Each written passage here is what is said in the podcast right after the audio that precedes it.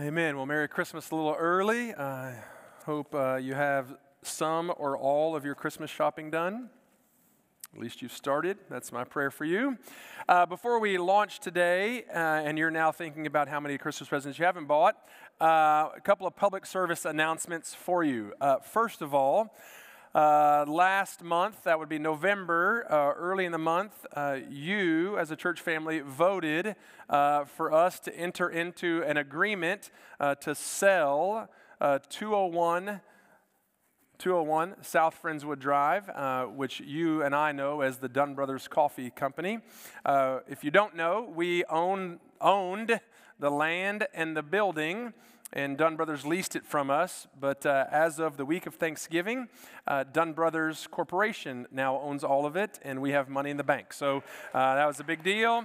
Answer to prayer. Uh, I appreciate uh, particularly Michael Goolsby and our finance committee and our trustees uh, for making all of that happen in a very smooth and efficient way, and that's a great thing. The second public service announcement is regarding New Year's Eve. Uh, that Sunday, we have one service at 11. Katie mentioned that earlier. But at the conclusion of that service, uh, because of a little communication error uh, back in November, we will have to have a special called business meeting to vote on our committees uh, for 2024. And so if you're a guest that day, if you're a guest today and you're like, hey, I'm going to come on New Year's Eve, well, you get to hang out for like five extra minutes and just enjoy listening to uh, us vote on our committees, which will take very short amount of time. But uh, you'll see those that list next week, Christmas Eve, and uh, we'll go from there so that our committees can function well in the new year. Uh, now, uh, as you might know, Christmas is coming in eight days. I think it's eight days. Uh, eight Maids of Milking is the song. that's the uh, eighth day of Christmas, right? Uh, my true love sent to me. I always think it's gave to me, but it's sent is the actual line. Uh, eight maids of milking. Eight days away. And every year, uh, for since probably the third century AD, pastors, leaders, teachers have been attempting to every year come up with something unique and different on a story that hasn't changed in 2,000 years and like four passages of scripture that are the same uh, every Christmas. The same is true at Easter. It's the hardest time of the year for most pastors because uh, you know the story Jesus was born. Yay, amen, right? And, so, how do we do that? So, this year, uh, I ran Philippians all the way up to the last moment and even had people say, Why are we waiting so long to start Christmas? Because. Uh, because. But today, uh, we're going to look uh, at one of the key characters uh, of the Christmas story uh, in Joseph. And hopefully, it will encourage you, be a great reminder to you, an inspiration to you. So, if you got a Bible, you can turn to Matthew chapter 1. We'll be there in just a moment. But I want to set the stage for you. Most of you know this anyway that uh, in the ancient world, uh, and even today uh, in the modern world, in some countries, uh, marriages are, are mostly arranged. Now, maybe not like you and you together, but in some ways, these families come together, discuss. There's, a, in some sense, a contractual agreement that these two family members, a man and a woman, are going to come together in marriage. And, and how that usually happened was there would be an arrangement among the family there, there would be probably some time, and then there would be a betrothal period, which is more than engagement for us. Uh, betrothal period was usually a year long period where this man and woman were more than engaged. They actually would be called husband and wife during this period, but they would not live together. They would still live in their own homes. And, and at the end of that year, if there were, the relationship had maintained, there had been purity maintained, that there was faithfulness among both parties, then the husband the groom would go to the wife's home and have a processional march to bring him, bring her to his house, and then they would have a giant celebration. Just like we have big weddings today, they had big weddings back then. Jesus performed his first miracle uh, at a wedding in Cana uh, when everybody was celebrating. Same idea here, but that year period between sort of the engagement, what we would call today engagement, and the marriage was much more important than it is today. It, it, was a contractual agreement. And if there was unfaithfulness um, in either party, the marriage would be annulled as if it never happened. Not like what we have today in divorce. There was divorce back then as well, and we'll read about it. But, but this was a serious issue. And so, in this story that we're going to read today, this account we're going to read today, uh, we see that this in between time is significantly important. And when there's chaos surrounding that time, there are hard decisions that have to be made. There's heartbreak and discouragement. Uh, but we'll see today that the Lord is faithful and He is true and He is good. So if you've got a Bible, Matthew chapter 1, we're going to read the birth of Jesus as seen through the eyes of his stepdad, Joseph. Verse 18 Now the birth of Jesus Christ took place in this way. When his mother Mary had been betrothed to Joseph, before they came together, she was found to be with child from the Holy Spirit. And her husband, Joseph, being a just man and unwilling to put her to shame, resolved to divorce her quietly. But as he considered these things, behold, an angel of the Lord appeared to him in a dream, saying, Joseph, son of David, do not fear to take Mary as your wife, for that which is conceived in her is from the Holy Spirit. She will bear a son, and you shall call his name Jesus, for he will save his people from their sins. All this took place to fulfill what the Lord had spoken by the prophet.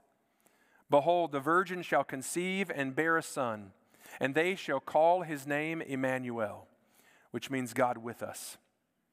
And so when Joseph awoke from sleep, he did as the angel of the Lord commanded him.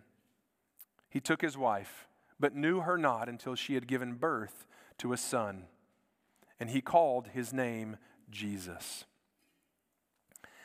You imagine Joseph in this time period. Imagine you're Joseph in this sort of engagement, betrothal period, and you get word that Mary, your fiance, betrothed wife, is pregnant. Now, probably Joseph was the last one to find out. Because this kind of news travels the circle before it gets back to the person who really needs to know. Like everybody else probably knew except Joseph. And then he finally gets word that at some point in this one year time frame, he finds out that Mary is pregnant and he's not the father. Immediately in that moment, you see Joseph's character rise up.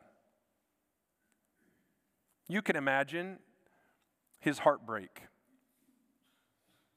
like devastation the person I love and care for, that I hope to be my wife, ha- has somehow, some way been unfaithful to me. Just devastated. Probably, doesn't know what to do. But he loved her. And he loved her so much that he didn't want to humiliate her. He, he didn't want to make a public spectacle of her, of her. And there's a little line in, in verse 20 that probably most of us in this, as we read this story, we kind of skip over. But he says, But as he considered these things, considered, considered his anger, his frustration, the betrayal, the loss of relationship, the, the considered who did this, why did they do that, why would Mary do that, all of those questions in that moment. He's considering all of that. Like he's thinking through what am I going to do? How am I going to handle this? I, don't know if you even know that VH1 still exists, the, the TV channel. So you guys may not know. But for us that have been around a while, like it used to be like the adult contemporary version of MTV in the sense of music videos. Well I, I was looking today, kind of researching this about like unfaithfulness, cheating, how do you respond, emotion, and all of a sudden this TV show comes up on you know the internet, cheaters. I'm like, wow. I didn't click on any of it because who knows what you're going to get. But cheaters, there is a TV show devoted, and you may have seen it, devoted to humiliating people who cheat on their partner for 22 seasons. 22 seasons of people confronting their cheating spouse, boyfriend, girlfriend, whatever. And I mean, making a public spectacle of it. There wasn't too much consideration, I don't think. They just looking for a quick buck to make up for their pain. An entire TV show devoted to responding to cheaters. Or maybe you've seen recently uh, on TikTok, Instagram Reels, whatever, social media, th- this idea that, that a, a, boyfriend or a girlfriend has caught uh, their significant other cheating, and so they, they conceive this elaborate plan to embarrass them publicly before hundreds of thousands of people, maybe millions of people on social media. And so what they do is they blindfold them. And oftentimes they make them hold like poster board with things like, I cheated with my boyfriend's brother, you know, st- stuff like that. And they're blindfolded. They think they're getting a big prize or a big gift. And all the while they're doing this, and whoever's filming him, the boyfriend or girlfriend, is dumping all their stuff into the front yard.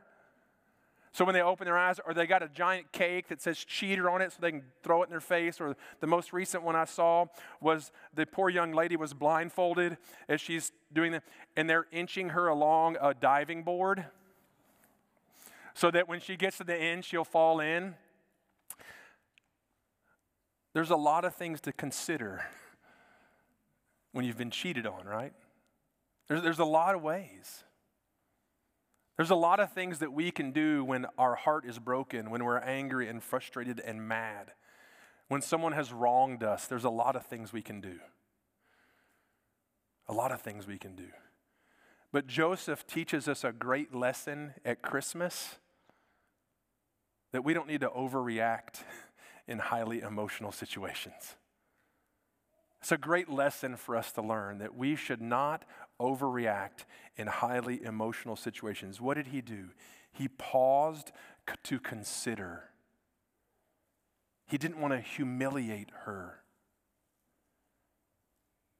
He, he wanted to maintain his character as a person who trusted and believed in God. And we have that same opportunity all the time, not just if we have a terrible eh, relational issue we have an emotional dynamic. You're going to have some emotional opportunities at Christmas, I guarantee it.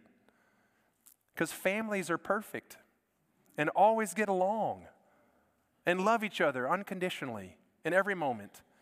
And so you're going to have an opportunity to actually practice this probably in the next two weeks. College students, welcome home. Um, you'll have an opportunity to practice that. And so will your parents and your siblings. But, but there's a great lesson right here for a man who is probably heartbroken to sit back and say, Let me see how to best help her in this moment. And so, as he's considering these things, uh, the Lord appears to him in a dream and says, Do not fear. Do not fear. Don't be afraid. Don't be afraid to take her as your wife. Why? Because this child is different. This situation is different. This is, this is a, a once in history moment, Joseph. This is a supernatural birth by the Holy Spirit. Joseph probably didn't fully understand what it meant to have a birth by the Holy Spirit, but he's listening to this angel, a messenger of the Lord. This is a supernatural birth. Not just a unique child, but a one of a kind child, the only one. And it's in this moment that God is reminding Joseph of his presence. And maybe you need a reminder that, that even in hard times, God is with you. Even when there's a struggle, even when there's difficulty, even when there's anger and frustration, when there's heartache and struggle, God is with you. He doesn't leave you, He doesn't give up on you, He's with you. And He is reminding Joseph of that in this moment. that even in hard times, God is with you. He says, Take this child as your son, because he is the lineage of David, which is the big deal to the nation of Israel. A big deal. Because it's further giving evidence of what the prophet said. The virgin shall, shall conceive and bear a son, and they shall call him Emmanuel. This is a special child.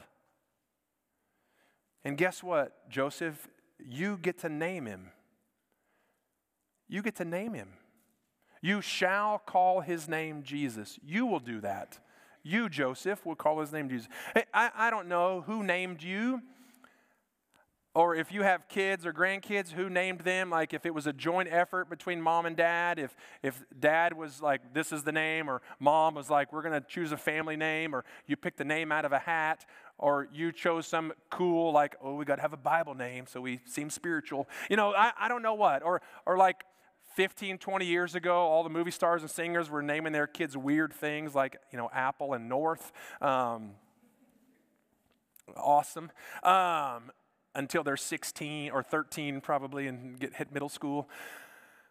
Or, or, you, you've got some amazing name that has a special meaning behind it, like it's a, it's a name from a, maybe another country or another language, but it has some cool meaning.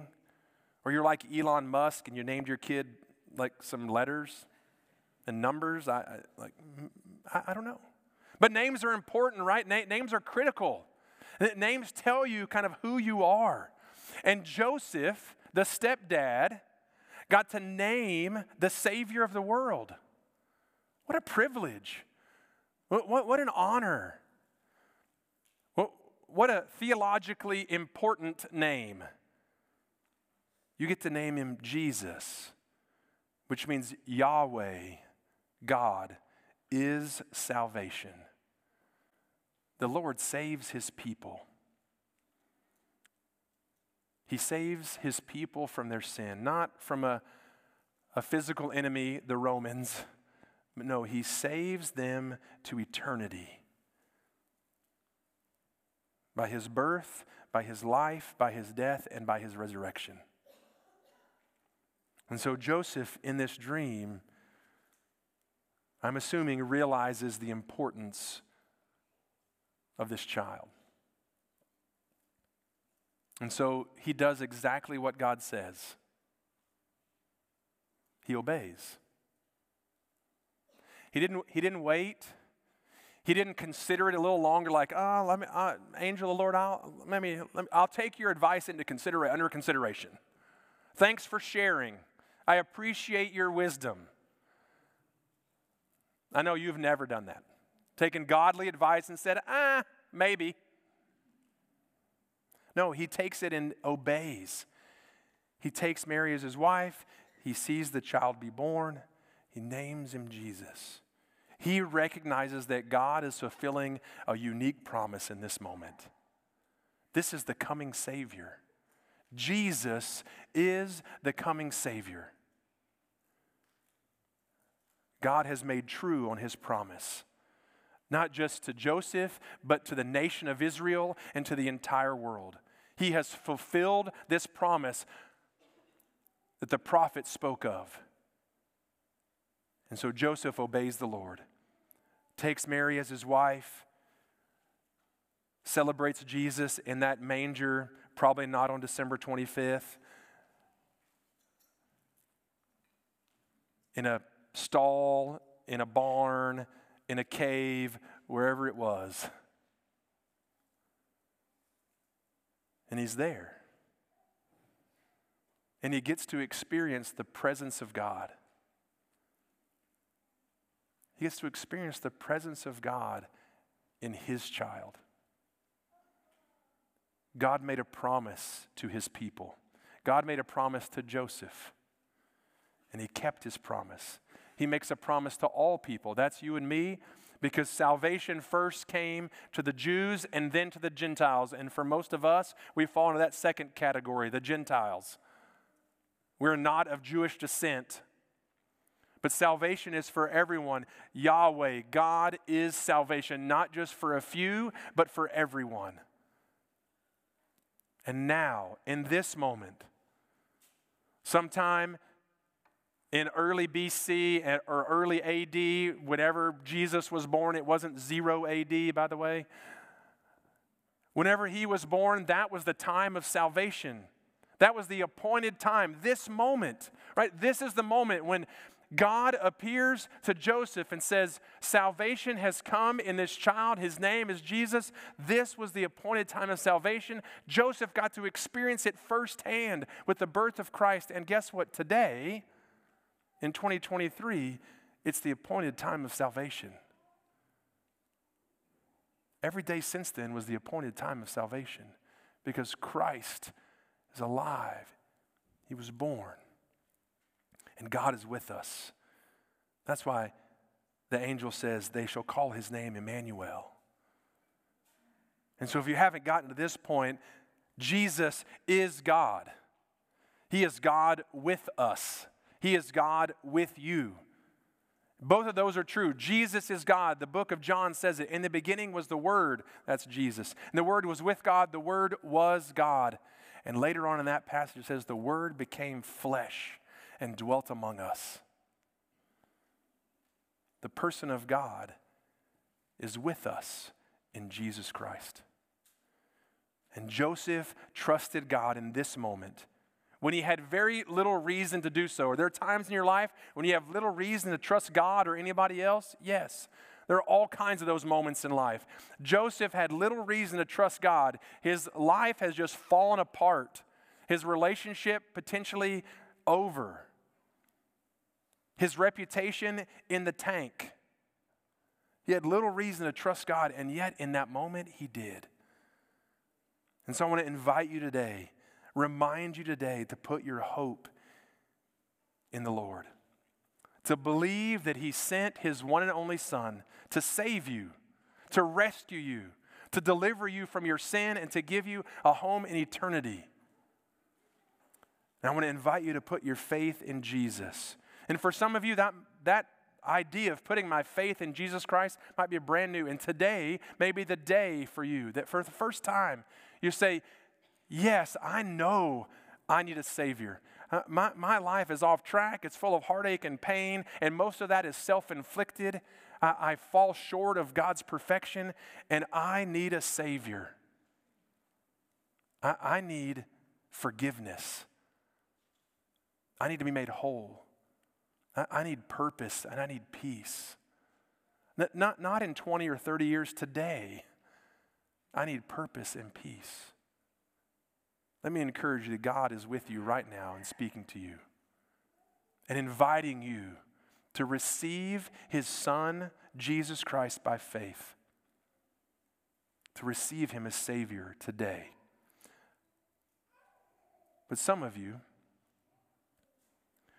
you need to be reminded today that God is with you for the 5,000th time. You, you need to be reminded today that He is your Savior as much today as He was the day when you first put your hope and your faith in Him. That today, for you, Jesus is God with you.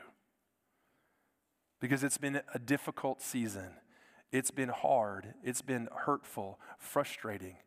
You need to be reminded that when the victories come, that, oh, God is with me. And Jesus is by my side in the victory. And if I get that cool new car for Christmas, some of you might. When, when the answered prayer comes, Jesus is with me.